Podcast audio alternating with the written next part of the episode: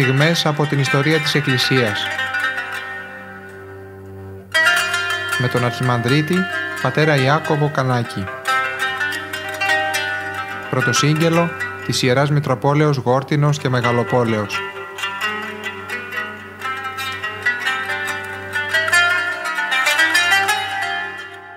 Αγαπητοί μου χαίρετε. Ξεκινάμε σήμερα μία σειρά εκπομπών που αφορά στην εκκλησιαστική ιστορία. Είναι μια έκφραση αυτή, δύο λέξεις, εκκλησιαστική ιστορία, που μας δηλώνει ότι η Εκκλησία έχει ιστορία. Βρίσκεται εν χρόνο, όπως το λέμε. Αλλά γνωρίζουμε ότι η Εκκλησία είναι και πάνω από το χρόνο. Δηλαδή νικά το χρόνο. Είναι γνωστή η θεολογική ιδέα ότι η Εκκλησία υπήρχε πάντοτε. Από την δημιουργία του κόσμου ακόμα. Όπως είναι επίσης γνωστό ότι η Εκκλησία συσσαγωγικά φανερώνεται πιο έντονα από τον Χριστό μετά την ενανθρώπισή του και κυρίως γίνεται, ιδρύεται μετά την ανάληψή του κατά την εορτή της Πεντηκοστής. Τότε που έχουμε την κάθοδο του Αγίου Πνεύματος επί των Αποστόλων. Πρόκειται για μια μεγάλη εορτή αυτή της Πεντηκοστής στην οποία έχουμε την πλήρη ε, καταλλαγή του Θεού με τον άνθρωπο, του ανθρώπου με τον Θεό. Συνδέεται η εορτή αυτή με την εορτή της Αναλήψεως. Πώς συνδέονται οι δύο αυτές εορτές, η Ανάληψη και η Πεντηκοστή. Συνδέεται η εορτή της Αναλήψεως με την Πεντηκοστή ως εξής. Με την Ανάληψη ο Χριστός ανεβαίνει στον ουρανό έχοντας κάτι που δεν είχε όταν κατέβηκε. Και αυτό που δεν είχε ήταν η ανθρώπινη φύση. Τώρα η φύση μας, η ανθρώπινη φύση μας, ανεβαίνει στον ουρανό εκ δεξιών του Πατρός, του Θεού Πατρός και αυτό είναι πολύ μεγάλο γεγονός ότι η ανθρώπινη φύση μας ανεβαίνει τόσο ψηλά την κάνουμε δώρο στον Θεό αυτή τη φύση και ο Θεός δίνει το δικό του αντίδωρο σε αυτό το δώρο, δηλαδή μας αντιδορίζει το Άγιο Πνεύμα. Μας αντιδορίζει αυτήν την εορτή της Πεντηκοστής που έχουμε την κάθοδο του Αγίου Πνεύματος και έτσι γίνεται αυτή η καταλλαγή. Δηλαδή έχουμε τώρα μία αρμονία στις σχέσεις μας με τον Θεό, μία αρμονία που είχε διαταραχθεί με ευθύνη του ανθρώπου. Αυτό που είναι αναγκαίο να διαβάσω τούτη την ώρα είναι το, η περικοπή από το βιβλίο των πράξεων των Αποστόλων βρίσκεται στο δεύτερο κεφάλαιο η κάθοδος του Αγίου Πνεύματος και θα το διαβάσω αυτό το, το, το ιερό κείμενο για να θυμηθούμε πώς έγινε αυτή η πεντηκοστή και ουσιαστικά η ίδρυση της Εκκλησίας μέσα στο χρόνο. Το πρωί της ημέρας της Πεντηκοστής, καθώς ολοκληρωνόταν η ημέρα αυτή η οποία άρχισε από το απόγευμα της παραμονής της, όλοι οι πιστοί με μια καρδιά ήταν συνηγμένοι στο ίδιο μέρος και ξαφνικά, χωρίς να το περιμένει κανείς, ήρθε από τον ουρανό μια βοή, σαν φύσιμα σφοδρού ανέμου. Φύσιμα σφοδρού ανέμου που κινείται με ορμή και βιαιότητα. Και η βοή αυτή γέμισε όλο το σπίτι όπου κάθονταν οι Απόστολοι και όλοι οι μαθητές. Και είδαν με τα μάτια τους να διαμοιράζονται σε αυτούς γλώσσες σαν τις φλόγες της φωτιάς και στον καθένα από αυτούς κάθισε από μία γλώσσα. Όλοι τους τότε πλημμύρισαν εσωτερικά με πνεύμα Άγιον και άρχισαν να μιλούν ξένες γλώσσες όπως το πνεύμα τους ενέπνε και τους έδινε την ικανότητα να μιλούν και να λένε θεϊκά και ουράνια λόγια και διδασκαλίες υψηλές και θεόπνευστες. Στην Ιερουσαλήμ υπήρχαν τότε Ιουδαίοι από όλα τα μέρη του κόσμου και από όλα τα έθνη που βρίσκονται κάτω από τον ουρανό. Αυτοί είχαν εγκατασταθεί εκεί μόνιμα, ήταν ευλαβείς και σέβονταν τον Θεό. Όταν λοιπόν έγινε η βοή αυτή του ανέμου, συγκεντρώθηκε πλήθος από αυτούς και όλοι κυριεύθηκαν από σύγχυση και κατάπληξη. Διότι ο καθένας τους άκουγε τους μαθητές του Ιησού να μιλούν στη δική του γλώσσα. Έμεναν όλοι εκστατικοί και με θαυμασμό έλεγαν ο ένας στον άλλον. «Μα όλοι αυτοί που μιλούν δεν είναι Γαλιλαίοι. Πώς λοιπόν εμείς τους ακούμε ο καθένας, ο καθένας μας να μιλούν στη δική μας μητρική γλώσσα την οποία μάθαμε και μιλούμε από τότε που γεννηθήκαμε. Όσοι είμαστε Πάρθοι και Μύδοι και Ελαμίτες και όσοι κατοικούμε στη Μεσοποταμία και στην Ιουδαία και στην Καπαδοκία, στον Πόντο και στη Μικρά Ασία, στη Φρυγία και στην Παμφιλία, στην Αίγυπτο και στα μέρη της Λιβύης που είναι κοντά στην Κυρίνη και οι Ρωμαίοι που διαμένουμε εδώ, τόσο αυτοί που λόγω της καταγωγής μας είμαστε Ιουδαίοι, όσο και οι εθνικοί που προσελκυστήκαμε στην Ιουδαϊκή πίστη και γίναμε προσήλυτοι, καθώς και όσοι καταγόμαστε από την Κρήτη και οι Άραβες, όλοι εμείς που καταγόμαστε από τα διάφορα αυτά μέρη, πώς συμβαίνει να ακούμε αυτούς να μιλούν και να κηρύττουν στις γλώσσες μας τα μεγάλα και θαυμαστά έργα του Θεού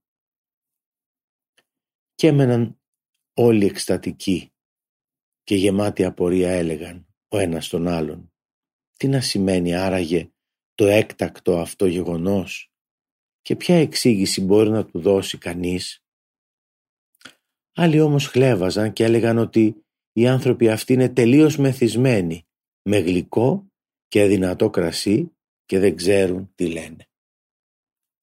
Αυτή η μετάφραση που διαβάσαμε από την ε, Καινή Διαθήκη του Τρεμπέλα μετάφραση και ερμηνευτική απόδοση που κάνει ο Μακαριστός καθηγητής μας δηλώνει και μας περιγράφει αυτό ακριβώς το γεγονός ότι ιδρύεται η Εκκλησία με αυτόν τον τρόπο η κάθοδος του Αγίου Πνεύματος και ο διαμοιρα... διαμοιρασμός αυτού του Πνεύματος στους Αποστόλους δηλώνει την παγκοσμιότητα, την παγκόσμια αποστολή που έχει η Εκκλησία. Δηλαδή βλέπουμε την ίδρυση της Εκκλησίας εδώ, τη σύστασή της, αυτό το στοιχείο που τη δυναμώνει και τη στερεώνει που είναι το ίδιο το Άγιο Πνεύμα και την αποστολή της. Έχει μια παγκόσμια αποστολή η Εκκλησία. Η Εκκλησία δεν κλείνεται, δεν μπορεί να περιορίζεται και συνεχώς καλεί. Η Εκκλησία είναι μια συνεχής πρόσκληση, κάνει μια συνεχή πρόσκληση, κλίση σε ποιους; Σε κάθε άνθρωπο, όπου και να βρίσκεται πάνω στη γη. Η Εκκλησία είναι η σύστασή της τέτοια. Η ίδια η λέξη εκ και καλό είναι μία συνεχής κλίση. Ζητά από τους ανθρώπους να έρθουν κοντά της, να έρθουν μέσα της, να γίνουν συνειδητά μέλη της. Η Εκκλησία είναι οικογένεια. Ξέρετε, δεν υπάρχει ορισμός ακριβώς, ακριβής ορισμός για την Εκκλησία. Η Εκκλησία είναι ένα μυστήριο και τα μυστήρια δεν περιγράφονται. Στα μυστήρια μπορείς να χρησιμοποιήσεις εικόνες για να γίνουν πιο κατανοητά στον ανθρώπινο νου, στην ανθρώπινη διάνοια. Θα δούμε σε λίγο κάποια εικόνα. Έχουμε χαρακτηριστικά για την Εκκλησία όπως τα περιγράφει το σύμβολο της πίστεως. Το ποια είναι η Εκκλησία και, το, και ποιο είναι το έργο της φαίνεται καθαρά στο, στο πιστεύω, στο σύμβολο της πίστεως. Εκεί διαβάζουμε ότι η Εκκλησία είναι μία. Είναι μία η Εκκλησία πράγματι. Μία η οποία όμως απλώνει την αγάπη της και τη μέρημνά της, τη φροντίδα της και το κάλεσμά της σε κάθε άνθρωπο επάνω σε αυτήν εδώ τη γη. Όπου γης. Είναι μία. Η Εκκλησία είναι Αγία. Είναι Αγία η Εκκλησία διότι ο Χριστός είναι ο ιδρυτής της, ο Θεός μας, οπότε την καθαγιάζει, την καθαγίαζε και την καθα... καθαγιάζει. Είναι Αγία γιατί βγάζει Αγίους. Είναι Αγία διότι όταν είσαι μέσα στην οικογένεια, όταν είσαι μέσα στην εκκλησία και προσπαθείς να ακολουθήσεις το δρόμο που η ίδια προτείνει και αν αυτό το κάνεις με πιστότητα και με φιλότιμο αγώνα τότε γίνεσαι Άγιος. Η Εκκλησία φτιάχνει εισαγωγικά Αγίους. Αυτό είναι το μεγάλο που κάνει η Εκκλησία. Δεν κάνει καλούς ανθρώπους όπως προσπαθούν να κάνουν άλλα ανθρώπινα συστήματα. Τίμιους ανθρώπους, ειλικρινείς. Προσπαθεί και κάνει τον άνθρωπο Άγιο. Προτείνει το δρόμο της αγιότητας Γι' αυτό λοιπόν είναι και χαρακτηρίζεται Αγία. Είναι Αγία γιατί Άγιος είναι ο ιδρυτής της και Πανάγιος. Το Άγιο Πνεύμα συνεχώς την αγιάζει και τη ζωοποιεί.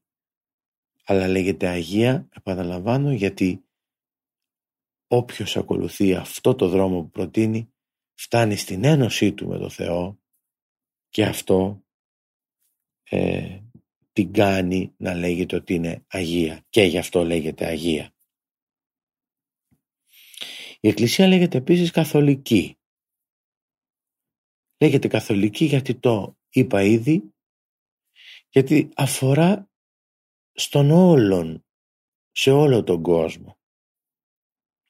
Είναι ένα μεγάλο, ξέρετε, πρόβλημα αυτό που ε, εγκλωβίστηκε στα πρώτα χρόνια ο Ιουδαϊσμός στην έννοια των ε, έβαζαν οι Ιουδαίοι πολλά καλούπια και δεν μπορούσαν να δεχθούν ότι ο Χριστός δεν ήρθε μόνο για αυτούς αλλά ο Χριστός ήρθε να μιλήσει σε κάθε άνθρωπο. Είχαν μεγάλο θέμα πάνω σε αυτό οι, οι Ιουδαίοι. Δεν μπορούσαν να μοιραστούν αυτή την ιδιαίτερη ευλογία που είχαν ο Χριστός να γεννηθεί στα μέρη τους.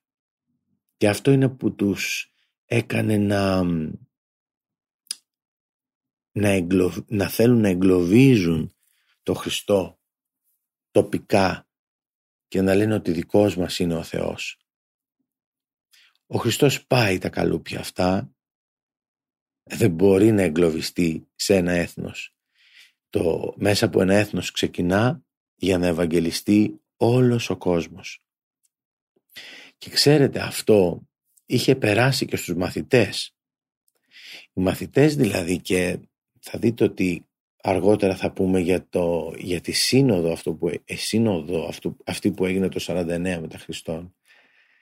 ε, η Αποστολική Σύνοδος όπως την λέμε που είχαμε μια σύγκρουση αυτού, αυτού του πνεύματος μεταξύ του Παύλου και του Πέτρου, του Πέτρου και του Παύλου. Ο Πέτρος είναι ε, πιστός στηρητής των Ιουδαϊκών έτσι, εθήμων και της ιδεολογίας, ας το πω έτσι, των Ιουδαίων που ακριβώς ζητούν το Χριστό κατά βάση ευρισκόμενο μέσα στον Ισραήλ μόνο και τον Παύλο ο οποίος έχει ένα πολύ ανοιχτό πνεύμα ενώ ήταν διώκτης του χριστιανισμού, του Χριστού και του χριστιανισμού έχει ένα πολύ ανοιχτό πνεύμα και ζητά να μπαίνει ο άνθρωπος, ο ειδωλολάτρης, οποιοδήποτε άνθρωπος μέσα στην εκκλησία χωρίς καν την περιτομή που έκαναν αναγκαστικά οι Ιουδαίοι. Το ότι κάποιος θα πιστέψει και θα βαπτιστεί τον κάνει να είναι μέλος της Εκκλησίας, ισότιμο μέλος της Εκκλησίας. Και εκεί είδαμε ότι υπερίσκησε στη σύνοδο αυτή η, η τοποθέτηση του Αποστολού Παύλου και βέβαια μετά έγινε καθολικά αποδεκτή και ξεκίνησε μετά από αυτό πολύ ελεύθερα η, η διάδοση του καλού μηνύματος δηλαδή της Αναστάσεως του Χριστού. Είπαμε ότι η Εκκλησία είναι μία, είναι Αγία, είναι Καθολική και είναι και Αποστολική. Γιατί τον ονομάζουμε Αποστολική, οι Απόστολοι είναι οι πρώτοι που πάνω στους ώμους τους σαν πυλώνες εκείνοι ε, πάνω σε αυτούς χτίζεται η Εκκλησία. Οι Απόστολοι, οι δώδεκα, οι εβδομήκοντα, ο Χριστός είχε έναν ευρύτερο, είχε έναν στενότερο και ευρύτερο κύκλο μαθητών. Θυμηθείτε τους τρεις, Πέτρο, Ιάκωβο και Ιωάννη, τους δώδεκα, τους εβδομήκοντα. Ε, πάνω σε αυτούς και μέσω αυτών ξεκινάει η Εκκλησία και δρά ξεκινάει η Εκκλησία και ζει και μεγαλώνει και μεγαλουργεί. Άρα είναι αποστολική.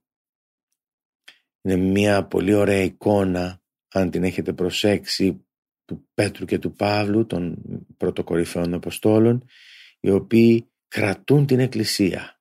Είναι η στήλη της Εκκλησίας. Εκεί βέβαια η εικόνα αυτή δηλώνει και την καταλλαγή μεταξύ τους γιατί υπήρξε παροξισμός για το θέμα που είπα πριν ε, της περιτομής αλλά είναι πολύ συγκλονιστική η εικόνα όταν κρατούν την εκκλησία. Αυτοί οι Απόστολοι κράτησαν με πολύ κόπο και με πολύ αγώνα και με θυσίες πολλές την Εκκλησία και είναι Αποστολική Εκκλησία διότι πάντοτε δημιουργούνται και καινούργιοι Απόστολοι και όλοι είναι Απόστολοι εν δυνάμει. Και όλοι είναι Απόστολοι στην ουσία όταν ο καθένας στο οικογενειακό του περιβάλλον, στο φυσικό του περιβάλλον, από όποια θέση και αν βρίσκεται μέσα στην κοινωνία, μιλάει για τον Χριστό, και διαδίδει το Ευαγγέλιο και αυτός είναι ένας Απόστολος. Είναι ένας Ιεραπόστολος. Και πάντοτε η Εκκλησία την Αποστολή την είχε, την Ιερα Αποστολή την είχε ε, στη μεγάλη μέρημνά της. Μα η Εκκλησία είναι η Ιεραποστολή. Δηλαδή από τη βάση της και το, και το έργο της είναι ιεραποστολικό.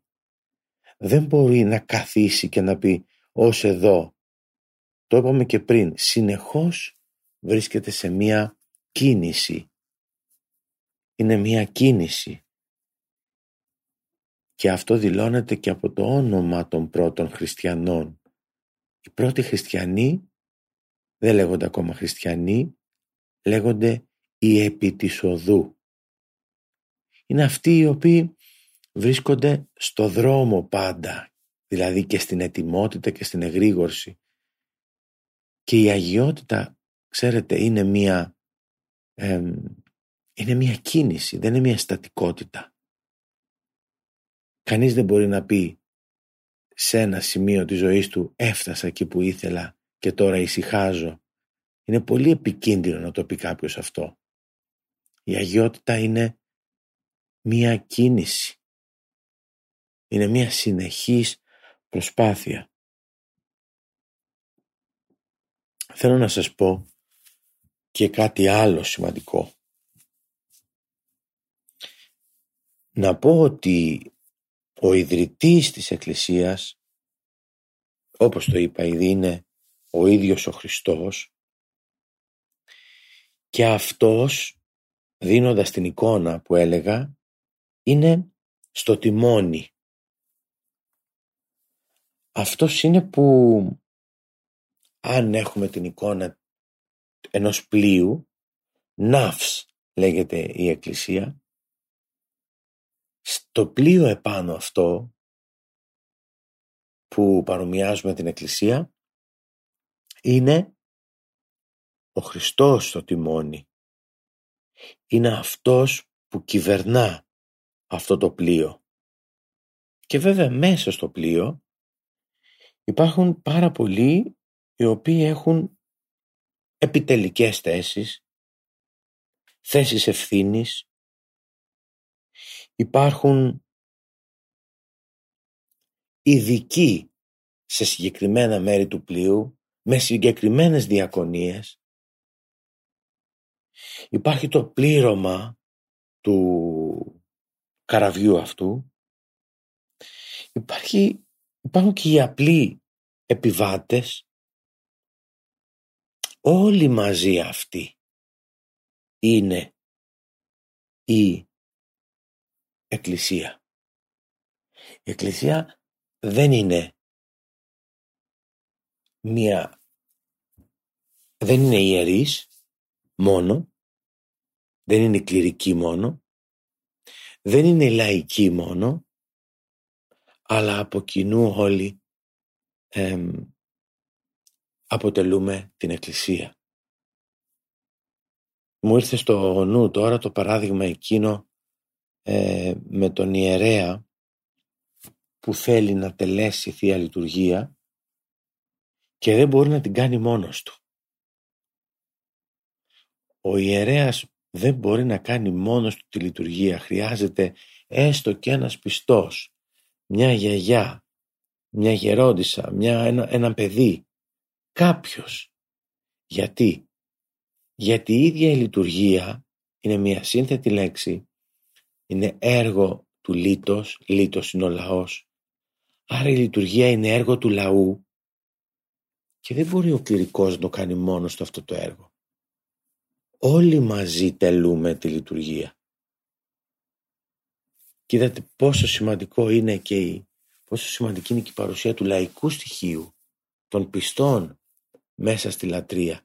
Δηλαδή είναι, και αφού η Θεία Ευχαριστία είναι η ίδια, είναι η, ίδια η σύσταση ας πούμε της, της Εκκλησίας, της πίστης μας, δείτε ότι σε αυτό το κεντρικό μυστήριο, το μυστήριο όπως το ονομάζουμε, δεν μπορεί να, να, το, να το τελέσει μόνος στο κληρικός.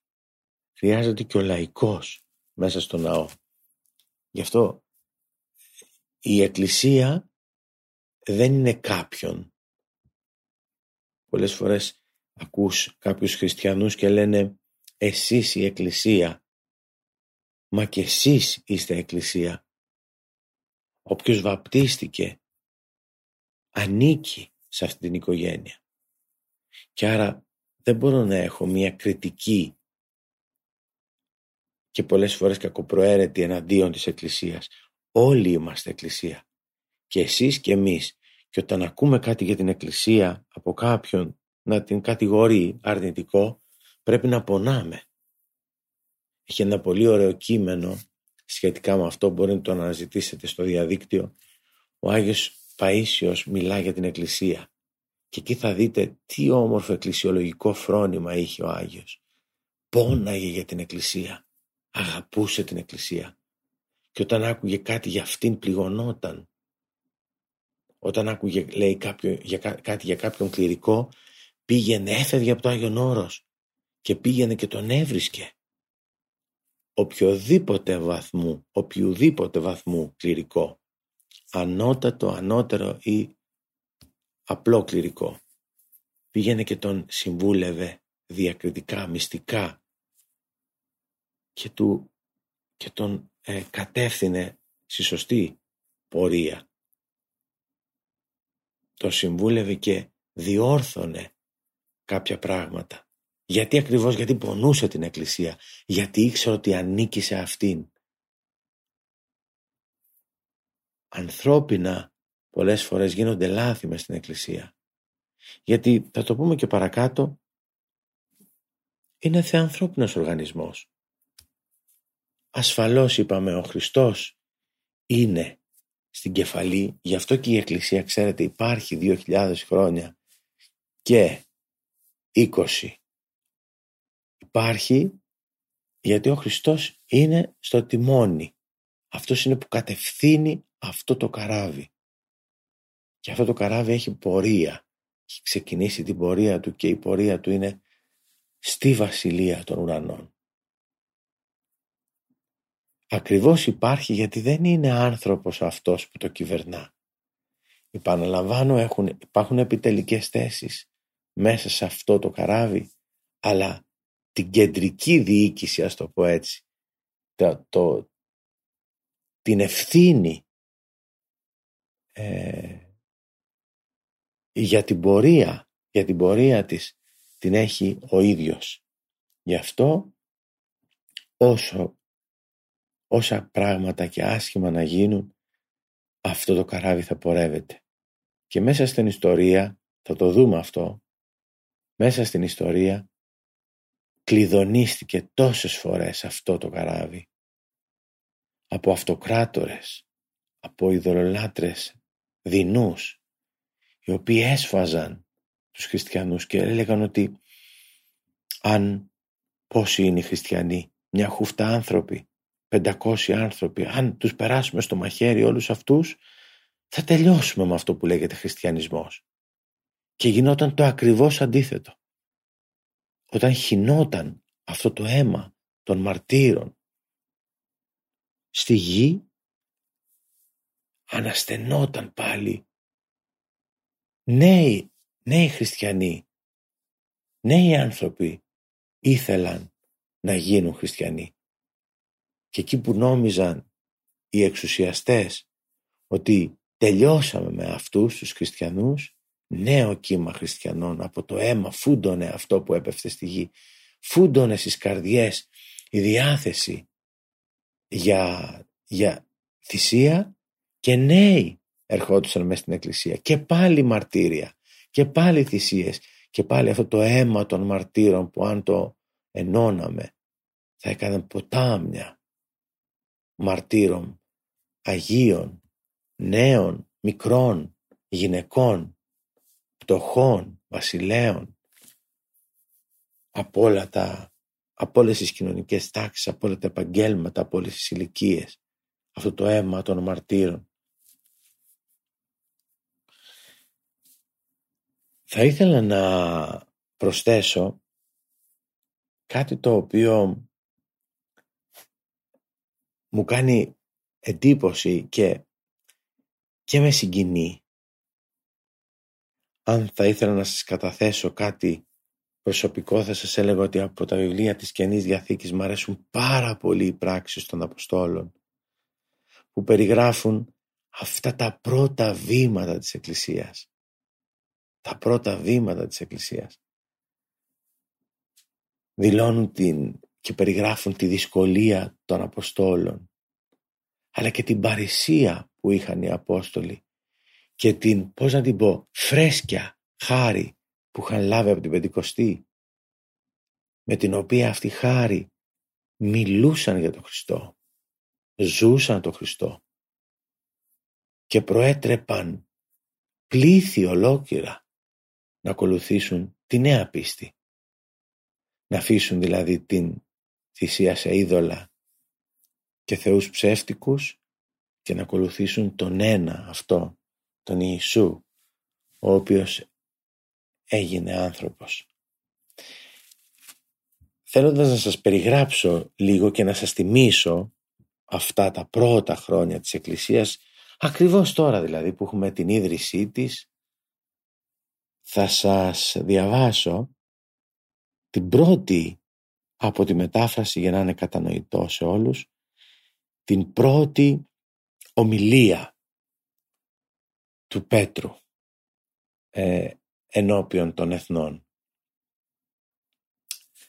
Σηκώθηκε λοιπόν ο Πέτρος και στάθηκε σε κάποιο κατάλληλο σημείο μαζί με τους άλλους έντεκα αποστόλους ύψωσε τη φωνή του για να ακούγεται καλά από όλο το πίθος και εμπνευσμένος από το Άγιο Πνεύμα τους είπε «Άνδρες Ιουδαίοι και εσείς όλοι που κατοικείτε στην Ιερουσαλήμ μάθετε καλά αυτό που θα σας πω και ακούστε προσεκτικά τα λόγια μου αυτά διότι θα σας δώσω την αληθινή εξήγηση για τα όσα βλέπετε. Η αντίληψη που σχηματίσατε για τους ανθρώπους αυτούς είναι λανθασμένη. Πώς τους είχε χαρακτηρίσει πριν τους Αποστόλους ε, στην ώρα μετά την Πεντηκοστή τους είχαν ε, κατηγορήσει με, ως μεθυσμένους. Δεν είναι μεθυσμένοι όπως εσείς νομίζετε διότι είναι η τρίτη ώρα από την ανατολή του ηλίου, δηλαδή 9 το πρωί. Και λόγω της εορτής, αλλά και σύμφωνα με τις παραδόσεις των μεγάλων ραβίνων μας, δεν επιτρέπεται πριν από το μεσημέρι ή τουλάχιστον πριν από τις 10 το πρωί να βάλουμε στο στόμα μας τίποτε. Αλλά αυτό που βλέπετε, δηλαδή τους μεθυσμένους εισαγωγικά αποστόλους, είναι η επαλήθευση και η πραγματοποίηση εκείνου που είπε ο Θεός διαμέσου του προφήτου Ιωήλ, ο οποίος προφήτευσε τα εξής. Σημαντικό εδώ ότι μνημονεύει τον προφήτη Ιωήλ η Καινή Διαθήκη και ο Απόστολος Πέτρος. Άρα κοιτάξτε και τη σύνδεση που υπάρχει, άρρηκτα συνδεδεμένη η Παλαιά και η Καινή Διαθήκη. Στην Παλαιά χρονική περίοδο που θα αρχίσει στην τελευταία χρονική περίοδο που θα αρχίσει όταν έρθει ο Μεσσίας, λέει ο Θεός ότι θα συμβεί αυτό. Θα εκχύσω τα χαρίσματα του πνεύματός μου και θα τα διαμοιράσω σε όλους τους ανθρώπους. Και έτσι θα προφητεύσουν οι γη σας και οι κόρες σας και οι νέοι σας θα δουν υπερφυσικές οπτασίες και οι γέροντες θα δουν στον ύπνο τους θεϊκά αποκαλυπτικά όνειρα. Ακόμα και στους δούλους και στις δούλες μου που οι άνθρωποι τους κατατάσσουν στην κατώτερη κοινωνή, κοινωνική τάξη, θα τους μεταδώσω τις μέρες εκείνες πάρα πολλά χαρίσματα από το πνεύμα μου και θα προφητεύσουν. Θα κάνω καταπληκτικά θαύματα πάνω στον ουρανό και αποδεικτικά σημεία της δυνάμεώς μου κάτω στη γη. Καταστροφές μεγάλες και ερημώσεις αιματοχυσίες και πυρκαγιές και σύννεφο καπνού που θα ανεβαίνει από τις πόλεις και τα χωριά που θα καίγονται. Ο ήλιος θα υποστεί έκλειψη και θα μεταστραφεί σε σκοτάδι και η σελήνη θα πάρει το χρώμα του αίματος προτού να έρθει η μέρα του Κυρίου η Μεγάλη και περίβλεπτη, τότε που θα έρθει ο Κύριος ένδοξος για να κρίνει τους εχθρούς του. Τέτοιες καταστροφές βέβαια και θεομηνίες θα γίνουν και τώρα που ο Κύριος με δικαιοσύνη θα πατάξει όσους Ιουδαίους επιμείνουν στην απιστία. Θα επαναλαμβάνονται και κάθε φορά που θα ξεσπά μέσα τους στους αιώνες η οργή του Θεού εναντίον των αποστατών, αλλά θα πραγματοποιηθούν και τελικώς πριν από τη Δευτέρα παρουσία του Κυρίου. Και θα συμβεί το εξής. Όποιος επικαλεστεί με πίστη και ευλάβεια το όνομα του Κυρίου θα σωθεί και θα απολαύσει τα αγαθά της Βασιλείας του Μεσσία. Συνεχίζει ο Απόστολος Πέτρος. Άνδρες, απόγονοι του ευλογημένου Ισραήλ, ακούστε τους λόγους αυτούς και θα, που θα σας πω. Ποιος ήταν ο Ιησούς ο Ναζωραίος, αυτός ο άνδρας που έζησε ανάμεσά μας σας το απέδειξε όχι κάποιος άνθρωπος, αλλά ο ίδιος ο Θεός. Σας το απέδειξε με δυνάμεις και καταπληκτικά έργα και αποδεικτικά θαύματα που έκανε διαμέσου αυτού ο ίδιος ο Θεός ανάμεσά σας, όπως και εσείς οι ίδιοι το γνωρίζετε.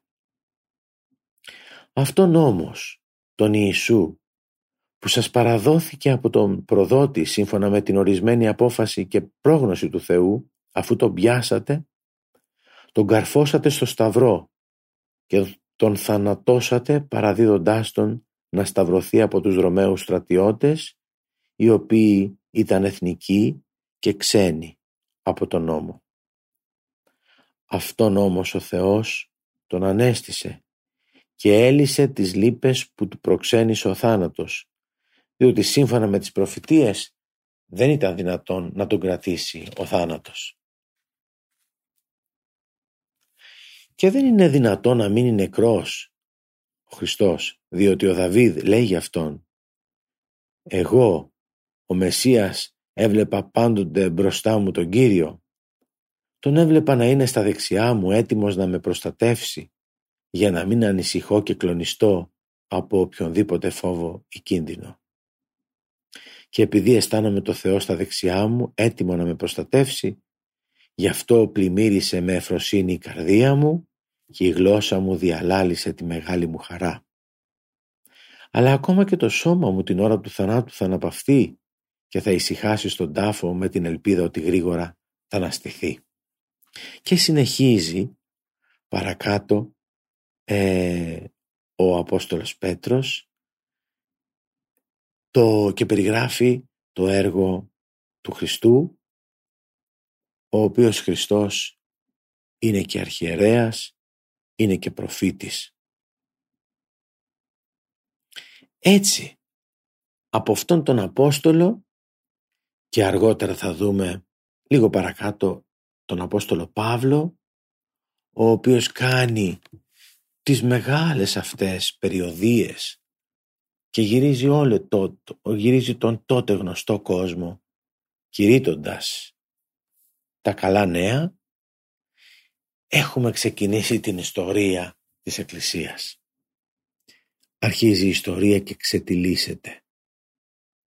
Είπαμε πρώτα με την κάθοδο του Αγίου Πνεύματος το Άγιο Πνεύμα που έρχεται με μορφή πυρήνων γλωσσών δυναμώνει τους Αποστόλους και τους προτρέπει να πάνε στα πέρατα της γης.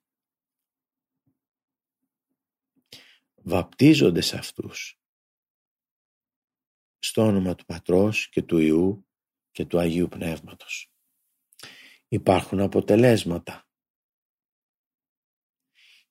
Ήδη η Εκκλησία έχει τα πρώτα μέλη της.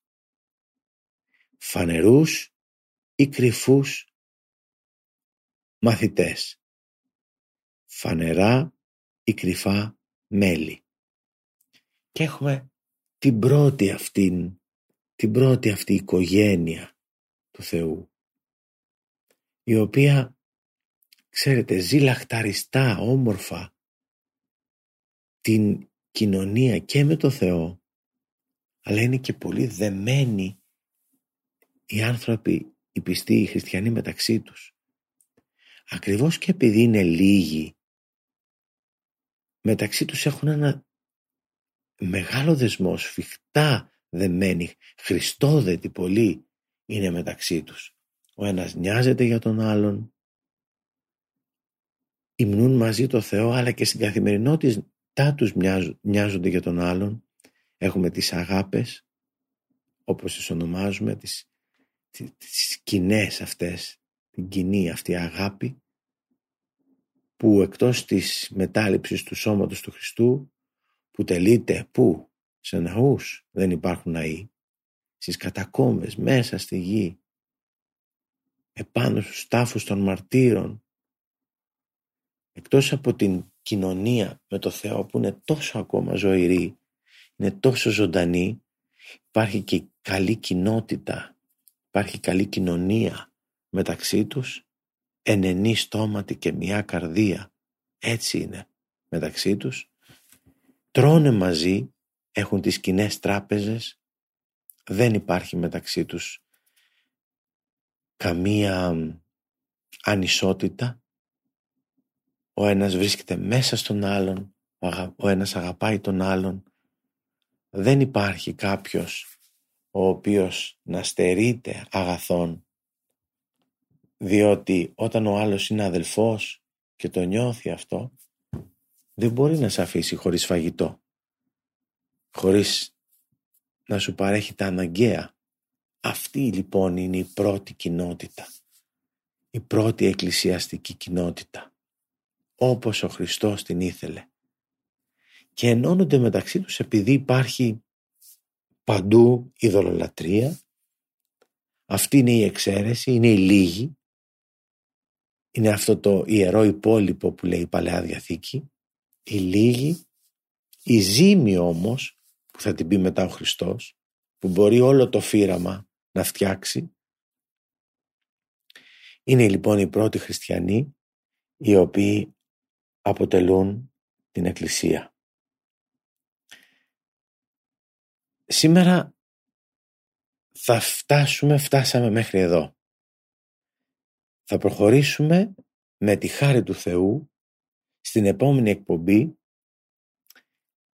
στην οποία θα κάνουμε αναφορά πάλι για αυτά τα πρώτα χρόνια της Εκκλησίας. Θα, δούμε, θα δούμε τον πρωτομάρτυρα Στέφανο. Θα δούμε ότι η Εκκλησία οργανώνεται γιατί χρειάζεται και αυτό, χρειάζεται μια ανθρώπινη μέρημνα για πράγματα, υπάρχουν υλικές ανάγκες που πρέπει να καλυφθούν και όλο αυτό χρειάζεται μια διοίκηση θα την έλεγα. Άρα η διοίκηση δεν είναι κάτι αρνητικό. Η διοίκηση είναι η διακονία των ανθρώπων και χρειάζεται να υπάρχει και χρειάζεται να είναι χρηστή και να είναι καλή αγαθή η, η διοίκηση αυτή. Με την χάρη του Θεού την επόμενη φορά θα προχωρήσουμε λίγο παρακάτω ξετυλίγοντας έτσι το νήμα αυτό της εκκλησιαστικής ιστορίας. Η εκκλησιαστική ιστορία είναι πολύ σπουδαία για πολλά πράγματα. Θα δούμε ότι μέσα από τα βιβλία των ειδικών, των καθηγητών. Υπάρχει το υλικό καταγεγραμμένο πλέον, η εκκλησιαστική ιστορία του Μακαριστού Στεφανίδη, το έργο του καθηγητού μας κυρίου Βλασίου Φιδά, έργα νεότερων καθηγητών έχουν καλύψει ένα πολύ σημαντικό ε, τμήμα καταγραφής της ιστορίας. Θα έχουμε τη δυνατότητα λοιπόν, θα έχουμε την χαρά και εμείς να συνοδοιπορούμε σε αυτή τη γνώση. Εγώ δεν είμαι ειδικός στην εκκλησιαστική ιστορία. Η εντρίφησή μου είναι περισσότερο στα βιβλικά, κυρίως στην Παλαιά Διαθήκη, αλλά θεωρώ ότι αυτήν την ιστορία πρέπει να τη διεξέλθουμε όλοι οι άνθρωποι, κληρικοί και λαϊκοί. Και να δείτε ότι έχουμε πάρα πολλά πράγματα να πάρουμε από αυτό. Πάρα πολλά πράγματα έχουμε να μάθουμε από την εκκλησιαστική ιστορία, γιατί όπως συμβαίνει σε κάθε ιστορία, η ιστορία επαναλαμβάνεται. Και πρέπει να έχουμε γνώση της. Θα τα πούμε όμως την επόμενη φορά ε, μέσα από αυτό το πολύ φιλόξενο ραδιοφωνικό ραδιόφωνο, το ραδιόφωνο της Πεμπτουσίας.